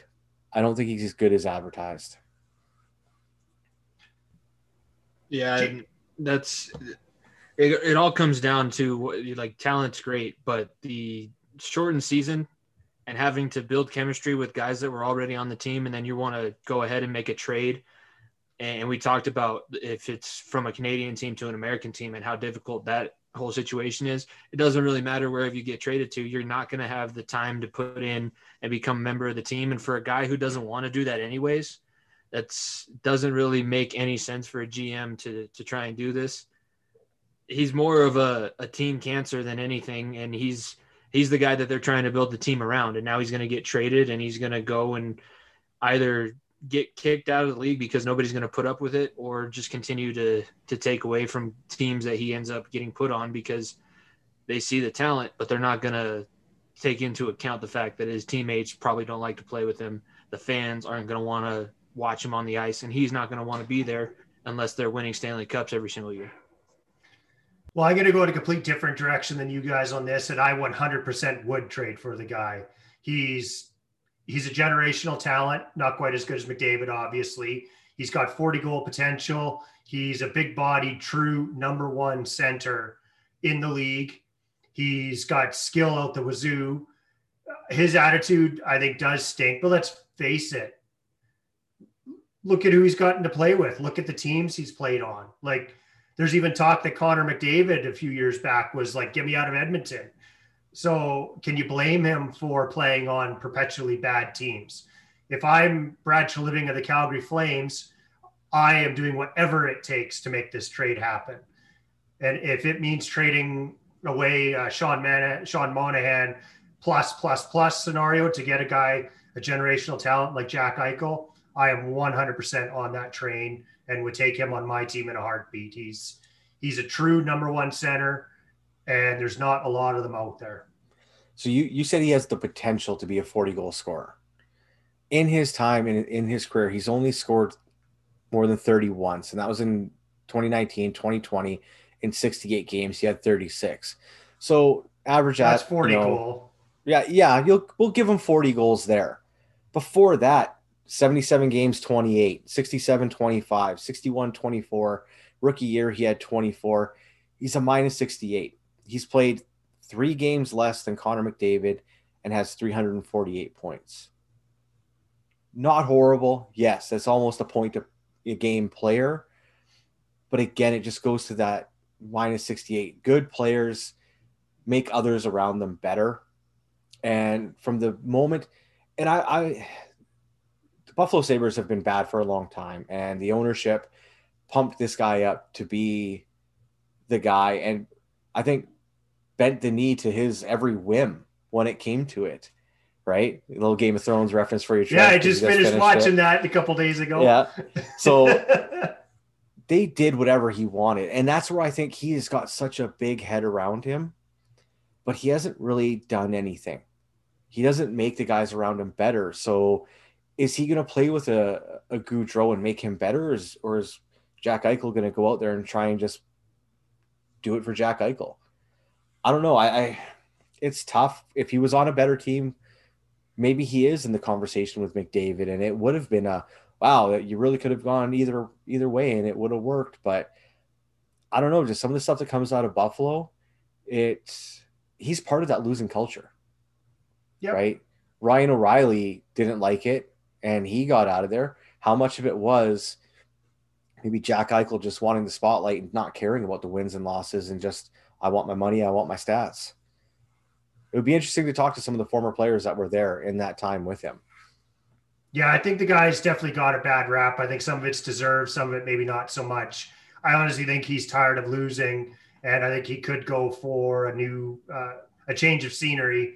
So I, to be honest, would not be surprised to see, maybe not this year. I think Jimmy brought up a really good point about the trade happening this year, but this off season, I could definitely see a Jack Eichel trade. And I'm selfishly going to say I could honestly see the Calgary Flames being that trade partner. I think you've got two teams kind of struggling to find their identity. They might be able to come together. So uh, I I would take him, and I think, but I do think he will get moved this season or this off season for sure. Yeah, I. It's a tough one. A lot of times you get good players, great players that are on a bad team, and they'll adjust their game to try and find ways to win. I just don't see that out of them. It just it's a lot of the yeah, well, we're losing. Well, what are you doing to trying to fix that? It's no different. Like if McDavid said that as well in Edmonton, then maybe he shouldn't have signed a 12 year deal. Yeah. So there you have it. We've got our around the boards this week. What'd you guys think? We'd love to hear from you on Twitter. We're all very active. Ken and I at the BleacherCon one, at the BleacherCon two, where we have the shared account at two for chirping. And we've got Jimmy at FEOTB pod far end of the bench. So we're going to move into our last segment, and that is our Ask the Unhinged panel. Guys, do we have any questions that have come in from Colorcast? Not quite. We're uh, we're to go with some of the ones that we do have prepared first. Um, so let, let's just start here. Let's let's go with who is the most annoying fan base in the NHL. This will be an interesting one because you guys go after each other's teams quite a bit but I actually do want to see, because uh, I, I obviously everybody knows mine is Boston. So who is your guys' most annoying fan base in the NHL? Take it away, Ken. Well, I think, I mean, again, this is a, a, Canadian side of thing. You can probably go different directions depending on where you are. Toronto fan base is and when I say for myself, when we say annoying and things like that, these are all passionate fan bases. Everyone's very passionate about their team. So, but sometimes the, just a Toronto, you win a game and you go into game one, they're winning the cup. This they act like they've won the cup 17 times in the last 10 years, and all they've won is getting knocked out in the first round or a play-in round. It's a team they they act like they run the league they've dominated the league but they haven't won anything. So i think for me they're one of the most annoying fan bases for that. They're again passionate but it gets old when you keep hearing how great they are how great they are year in year out when they don't win anything and it's the same i i, find and i'll say it i find my vancouver canucks uh, twitter and fan base can be a little bit much at times because everything's a tire fire and everyone needs to get fired and everyone needs to get traded when they're not playing well. Well, again, face it, everyone that's calling for that would probably trip coming off the bench in warmups. It's again, passion is one thing, but being realistic is another. Again, these guys are professional athletes, I think. But as a Canadian, seeing it on Twitter a lot, it is uh, it's got Toronto's got to be leading that for me. I'm going to take this in a couple directions, and I'm going to do a north of the border and south of the border because I do think it is slightly different uh, fan bases. And north of the border, 100%, it's the Toronto Maple Leafs can hit on all the points. They've they haven't won anything yet. They're talked about like they've won everything. And I want to touch on Ken's point a little bit further about some of the the local Twitter bases we follow a lot of uh, hockey Twitter, different teams and their fan bases. And I don't know if it's like this with teams like the Colorado Avalanche, but locally, it's unbelievable how crazy some of these fans are. And it literally changes period by period by period, game by game by game. Fire him, trade him, sign him, extend him, trade him, bums, fire the coach, fire the GM. I'm tired of it. I really am. Like, can't we just sit back and enjoy hockey as a fan base and as hockey fans? So I don't know if you guys have it like that with like the Colorado Avalanche, Jimmy, but up here it's it's been an eye opener this season, especially. I see it from every Canadian team.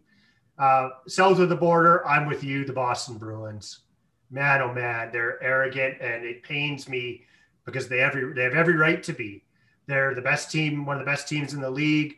They've recently won championships. They've won championships in every sport, it, be it football, ba- basketball, baseball, hockey. It's it's painful because they can do it and they know they can, and that's what I struggle with. Is they and they just ah they drive that knife in all the time. Yeah, you guys were the ones who brought Jim on. Who uh, Jim's great, great person, great personality on the network. He's obviously the commissioner of the network, but every single time he said 36 championships, it just dug a little bit deeper into my soul. It was almost like he was pinching me every single time he did it. Uh, and to answer your question about the fan base, since it's in Colorado, I'm one of those fans that, especially when it's playoff time, I am wholesale. Everybody needs to go. It's mainly Bednar. Bednar takes Bednar takes the brunt of my uh, frustration after they lost to the Dallas Stars. Nico likes to bring this up a lot. I did say that they needed to fire Sakic and Bednar. Um, so I, I, I err on the little bit more passionate side. I say things before I speak. Um, but I, it would it's not about any other team other than my own. So I, will I'll leave it at that. Uh, I was interested. Neither of you guys said Edmonton because I know there was one point where we were having a conversation and one of you brought up the fact that Edmonton. I know you live in in Edmonton, but the Oilers are everybody talks about the Oilers and that's all they all they'll talk about. And really, the Oilers fall in that category, just like the Maple Leafs. What have you done in the past fifty years? Yeah, talking to and you're right, and Toronto is just that a little bit more ahead than Edmonton, but Edmonton is again very passionate about their team. Connor but the problem is they like to go back and discuss about their cups from the 90s. It's like, well, that's kind of a long 80s, time ago. Ken, 80s. 80s, sorry, 80s, 80s. But it's like you're kind of past that. It's been a while. Let it go. So it uh yeah the talking to an oilers fan can because it is always about the past. They don't want to talk about right now where it took their rebuild technically i'd say is still going on because they don't have all the pieces they need to be a complete team. They've had four they had four first overall picks in six years and they were the greatest team ever. They were doing it right. No your team was trash and finished dead last. The league had to make a change to the draft lottery rules because of you teams that were bad and should have been picking first, second, third lost out because of the rule that was implemented because you kept losing. So, yeah, the Oilers fan base can be a bit much at times, and asking all of them really, if you it depends on who you ask, but yeah, I don't think there's ever a content. Uh, they sound a lot like the. Uh, they sound a lot like the Dallas Cowboy fan base, where they talk about the three the three Super Bowls they won in the '90s, but Nothing ever happened after 1995. That's when the world stopped spinning, and that's the, the last time Cowboys were the last Super Bowl champion in any of their minds. So I, I understand that. Uh, I, I used to have a lot of disdain for the Edmonton Oilers fan base, but I've actually kind of taken it upon myself to follow quite a few of them on Twitter. And with the Battle of Alberta having heated up a lot last year, the Twitter banter heated up as well but actually some of it is kind of fun. So I'm going to give him a little bit of credit. Like some of the, the Tkachuk turtle jokes and whatever that, that was pretty creative. And I'm going to give them a little bit of props. We throw it right back at them. Like it's part of what makes the rivalry so much fun is that we, it's so easy to communicate with both fan bases so readily that I don't quite have the disdain that I did before, but it's because I, I've Uh, I'm allowing myself to actually enjoy the battle a lot more than I used to. It was more, I effing hate them and I hope they they lose every game. Now it's kind of like, yeah, that was pretty creative. Got to give them some props. Well, you can still uh, hope they lose every game because. Well, oh, I do hope they lose every game, but they, they, they do have some pretty good. Uh, there's some pretty good follows of theirs on Twitter. So I, I feel like there's good eggs in every single fan base, and and that's something. Uh, first question now from coming from the color cast. Seattle, whenever the expansion does happen, Seattle, the Krakens are going to be the next team in the NHL. Uh, and with the night Golden Knights having as much success as they've had in the four years, four or five years that they've been a franchise, what are your guys' expectations for this expansion team in Seattle? Do are we expecting the same kind of success that Vegas had, or are they maybe going to be a little bit more like normal expansion teams and struggle to kind of build themselves up? I personally think they're going to struggle, and the reason being, a lot of teams did the Vegas Golden Knights a lot of favors and made trades with them saying, don't take this player. We don't want to lose player X, player Y. Well, in doing that, they allowed the Vegas Golden Knights to accumulate a lot of good players. They were essentially able to roll out, you know, three three second lines and a third line every night because every team was so worried about losing the first line players. They were just a, a solid depth team right off the bat. Seattle's not going to have that luxury. Teams are going to go to hell with it. I'm losing a player. I'm only losing one player, not three players. You're not going to have Florida trading you Jonathan Marchessault eh, in hopes that you don't take another guy. It that's not going to happen. The the teams are going to go to hell with it. You get one guy. Here's your list. Nothing else. So that that's my take on it. I I don't think they're going to be past year's expansion bad where the team's going to struggle to win 20 games maybe out of the gate. I think that they're not going to be like the Golden Knights because Trevor's right. They're those teams are not going to give the farm away to protect someone.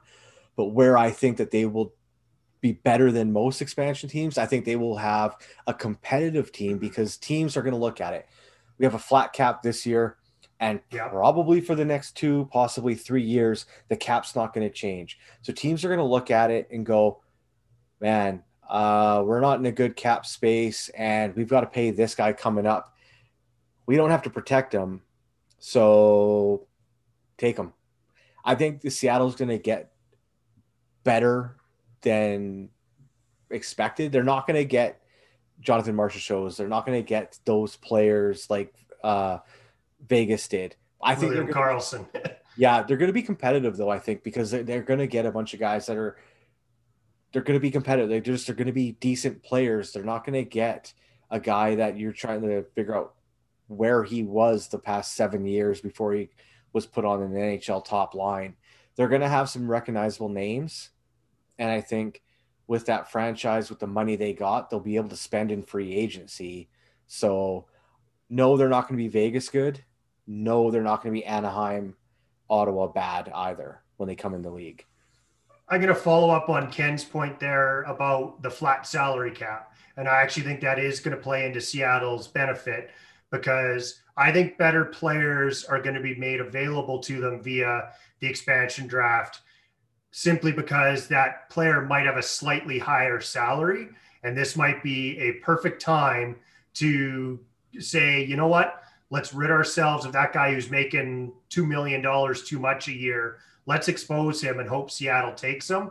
And let's use that salary cap money or literally just save that money and spend it in the future. So I do think teams are going to expose some better players who might be on a slightly higher contract because of the financial situation of the NHL right now. Yeah, that's always going to be the other thing. When you're the second expansion team, you're not going to get teams making as many mistakes as with the the first or the one that came previous to you. Uh, interesting, something that I just thought of, Ken, with another team in the Pacific Northwest. Do you think that that's going to breed just a rivalry off the bat with the Canucks when we're able, obviously not in, in hopefully by sometime when the league's kind of normal. Does do you think that there's going to be a little bit of a rivalry, or is Vancouver? Funny enough to say, because Vancouver was at one point a small franchise, but are they established enough now that they're basically still going to hold over the Pacific Northwest. Do you think? Yo, that's a that's a built-in rivalry right away. Like that is, they're go Kraken.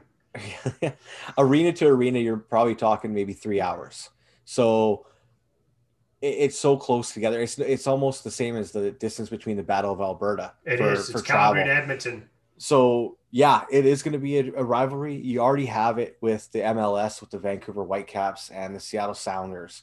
Uh, you, you, didn't have it for long, but the Supersonics and Grizzlies, you it was a built-in rivalry right away, and I think it will be a good one. And hopefully by next season, the borders are open and we can go back to normal.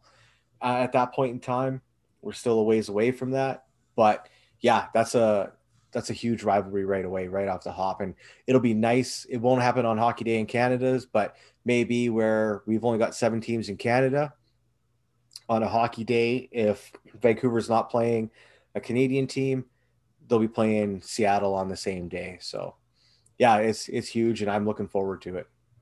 If the NHL doesn't schedule a home and home between Seattle and Vancouver as the first two games ever for the Seattle Kraken, that's a loss. Yeah.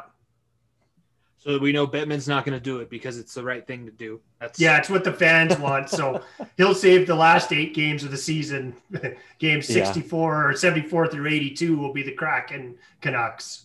Yeah, he'll make sure that it's one of the games where they switch over to the Kentucky Derby in, during the middle of the. that only happens in playoffs, Jimmy. Come on. Well, that's true. Hey, uh, what do uh, you guys think of the name Kraken? I personally love it. I think it's a great name. That's creative. I didn't. I thought that it was going to be like the the fish. Obviously, makes sense with Seattle, but I didn't think that it was going to be like an outlandish kind of fish. I thought it might be.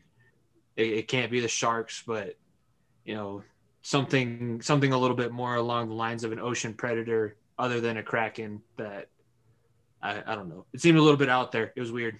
Come on, you're gonna have the crack addicts at the crack house. It's gonna be great. I don't know. There, I don't know if I could. Go ahead, Jimmy. Sorry. I was just saying, I don't know if I could talk that much because my team personified a natural disaster. Yeah. just thinking about it now, uh, I'm cheering for the Avalanche. The Avalanche, we've been very worried about it in Colorado in the mountains because there's been avalanche warnings for the past three weeks. It's not a good thing. I don't know why I'm cheering for the Avalanche, but I do. Yeah. Yeah, it's uh actually, you know what? When it when I saw the uniforms, I saw the color scheme. It's I I I, enjoy it. It's pretty good. The logo is solid. Yeah, like yeah, that, that is uh, the beautiful uniforms. There's the anchor, like the anchor is the secondary on the shoulder patch and oh. things. Someone actually put it together, the anchor with the Kraken, like kind of the Seattle S. And yeah, everything. that was stellar. I I think the guy actually got it tattooed, even though it, it's not the actual logo, but it was still great. Yeah, the, that jersey and logo, those are home runs by the league. Yeah. They're so well done. No, absolutely. They're great. Yeah, there's big things coming. I think Seattle's a huge, I mean, Seattle can support any kind of sports franchise. So hockey in Seattle is going to be big. Uh, last question that we'll get to before we kind of wrap things up for this week's episode. And that's top goal scorer in the league. This is another one that we had planned out. So I know you guys have had a chance to think it over a little bit. But let's go ahead and, and argue best goal scorer in the league because there's some there's a couple different people I think you can give it to. But let's let's see where you guys land. You know what, Jimmy? I want you to answer this question first. Um, selfishly, I'm going to go with Nathan MacKinnon, and uh, nobody. Uh, I I'm a Nathan MacKinnon stan at this point, and and that's for sure. But it's when what whatever I can say about him is true, I'll I'll stand behind it. He is one of the top goal scorers, and he can go in between three or four defenders. He can have a one on three and still somehow make a good chance at the net. So I, I'm going to say Nathan MacKinnon, and I know that it's going to get laughed at by a good portion of of the NHL community because he's not necessarily a goal scorer. He's a playmaker. I'll say that, and in, he plays well on defense too. Um, so that takes a, a, little bit away from his goal scoring. I don't laugh at it at all. Nathan MacKinnon no. is a do everything. He's a 40 to 50 goal scorer. He's a 100 to 120 point player. He's a plus player. He plays in all three zones. It's there's no Nathan MacKinnon is never the wrong answer. No, you, you said he, he was a playmaker. Yeah, he does have 317 assists, 193 goals in his 537 games. You know, almost 200 goals in 537 games is nothing to sneeze at. So you're not wrong in saying that, and anyone that's going to argue it is going to have to dig deep. And I think, in my opinion, I don't think Trevor, you disagree with that. No, not at all. this is almost a question where it really isn't a wrong answer too. Yeah, I just remember a couple years ago where I would say Nathan MacKinnon, I'd get laughed at. Connor McDavid's a better goal scorer, which I'll take now, knowing the fact that Nathan MacKinnon's a better overall player. Uh, there's just a there was a time where when you say Nathan MacKinnon, everybody was going to throw back in your face Connor McDavid, which I see. If you're going to just go goal for goal, probably Connor McDavid, but I, I would always rather have the better player than the better goal scorer. I watched Nathan MacKinnon torch my Calgary Flames in 2019 in that five game series. And ever since then, I've just had a new level of respect for how unbelievably good that guy is. Yeah. I mean, I know he's got a couple hundred, almost 200 games less, but Connor McDavid's got 171 goals, 330 assists. So when you look at the average and the ratio, it's it's similar, right? McDavid's yeah. probably going to end up with more over the long run. But when you look at it, you would think goal scorer McDavid's got 171, uh, and MacKinnon's got 193. So it's you're not off on that one at all. And again, like I said, there's no real wrong answer to this question. We'll see. So I'm going to take it. I kind of got a two pronged approach on this one. I got the the best sniper and I think the best finisher. I think the best sniper in the league right now. Like if I had to pick a guy to shoot the puck from the top of the circles and I want to score a goal, David Pastrnak. The guy's shot is absolutely lethal. And he just scores from everywhere from the top of the circles. So Pastrnak is probably the best sniper. I think the best finisher right now. And this goes back to my stud of the week, and that's Auston Matthews. The guy just scores goals. It's all he does like I said earlier in the show, 16 goals in 13 games. Like I never would have said that even two weeks ago, but the Terry's on right now, combined with what he's done kind of throughout his career, he's he's a, a 40 to 60 goal potential every season. So best finisher, Auston Matthews. Yeah, Auston Matthews, 299 games, 174 goals. Oh I don't know if that's updated after tonight's game or not, but uh, looking at the NHL stats here on the site, 310 points in 299 games. Uh, that's a goal scorer right there. Pains me to say it, but McDavid, uh, he he's that's what he does. Like to be honest, that that's his game is scoring goals, getting points, setting guys up. He's uh five, we said 501 points in 369 games. 171 of those are goals. It's impressive what he can do. Um, but also, Ovi, he has 711 goals in 1,162 games. Like, that's insane. 1,291 points. The guy has 711 goals. It's just 711. I'm sorry. It's just that is a number that is so much higher than everyone else. In even today's you, game, too. Yeah. Even if you doubled some of these guys' uh, years, games played, and everything like that, they're still not touching Ovi with a 10 foot pole. Like they're still 300 goals behind him. This is a guy that's been doing it for a long time. He, uh, it's impressive. I know he was my, my goat, the greatest of the era. That's why he's got 711. Sidney Crosby's got 468 in 999 games. So equally as impressive every other game he's getting a goal. These guys are all great goal scorers, but you know, for once I will pick Connor McDavid as the best goal scorer in the league.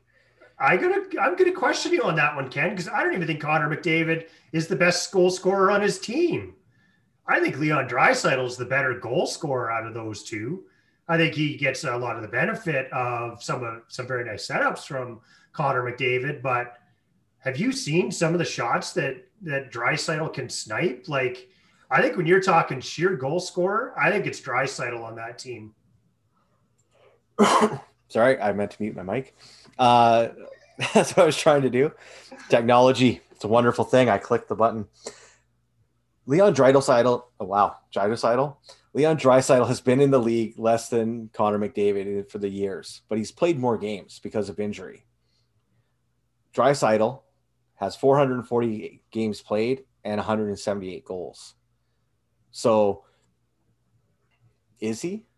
Or yeah, is he the benefactor of McDavid's 330 assists? I would think there's some of that in there, but I just right. think when you're actually talking about who scores most more goals on that team, it's Leon Draisaitl, not Connor McDavid. So, okay, let's play the game. Let's play the what ifs. If you remove Leon Draisaitl from the Edmonton Oilers, which I'm sure in the first year of his pro career with them, he Fingers wanted. Fingers crossed. Yeah. if Leon Draisaitl was a Minnesota Wild, would he have 450 points in 440 games? And would McDavid still have the exact same stats with someone else on his wing? I think McDavid would have the same stats. I think Draisaitl gets the benefit of playing on the power play with them, but he's five on five. He's not playing with them. So uh, McDavid would still have high points, but I agree with you that I think they are inflated a little bit because of getting to be on the power play with McDavid. So yeah. And that's and, and again, it's not to take away from Draisaitl and for what he has done and is doing right now. It's just it's one of those in the sense Connor McDavid does make Leon Draisaitl better when they've played together and gives him that confidence. Leon Draisaitl maybe doesn't get also the top pairing defense uh, when they when he's on the ice because they're focused on McDavid. So he gets maybe the lower uh, lower pairings and more opportunity to go because the checking lines uh, focusing on McDavid. You know, I got to give Jimmy a little bit of props here. He got both of us mad at him in segment one, and in segment three, he got both of us doling out Edmonton Oilers love. So I don't know what your magic tonic is, Jimmy, but you're doing a hell of a job. It's that's what I learned in communications classes. I can make you hate me, but I can make you love me as well. Um, I think but, the fact you're making us love the Edmonton Oilers is uh, crazy. Who would have yeah. thought? Who would have thought? Right, a Canuck and a Calgary Flame giving out love to the Edmonton Oilers, arguing over who's the better scorer on the Edmonton Oilers. Wow, this is not hard. And how good their fan base is. Yeah, Man, you're gonna have a rough day Saturday, especially if your coworkers listen to this on Friday.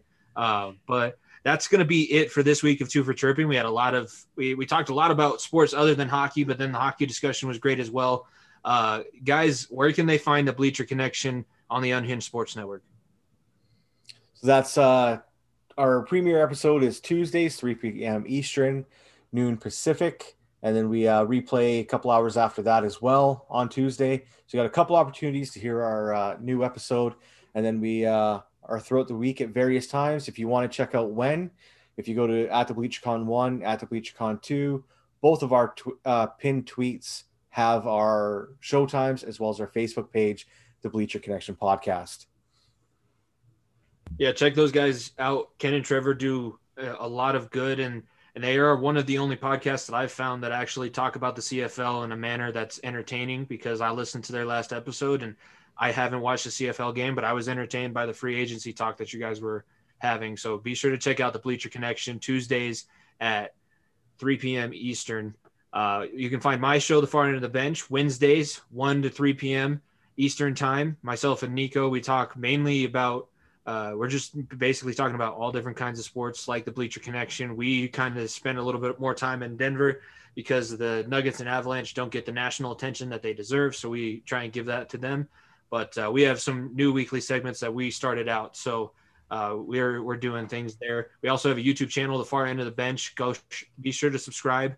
Uh, we have clips coming out throughout the week. No more full episodes on YouTube, but we also have a couple uh, fun little videos, uh, color cast highlights, and then also uh, we have a men's rec, rec league basketball team that is called the Far End of the Bench, and we we're having a midseason highlight, quote unquote, because we're one in three.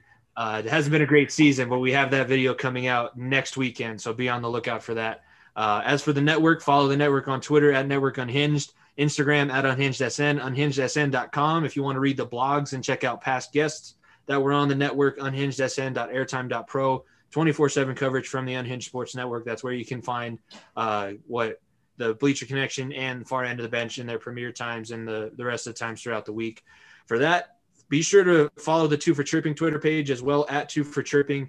Uh, and I think that'll be it for this week's episode. We will see you guys next week after some more NFL NHL action. Wow, man, it's too many shows. I'm on too many shows on the network. We'll see you more next week after NHL action.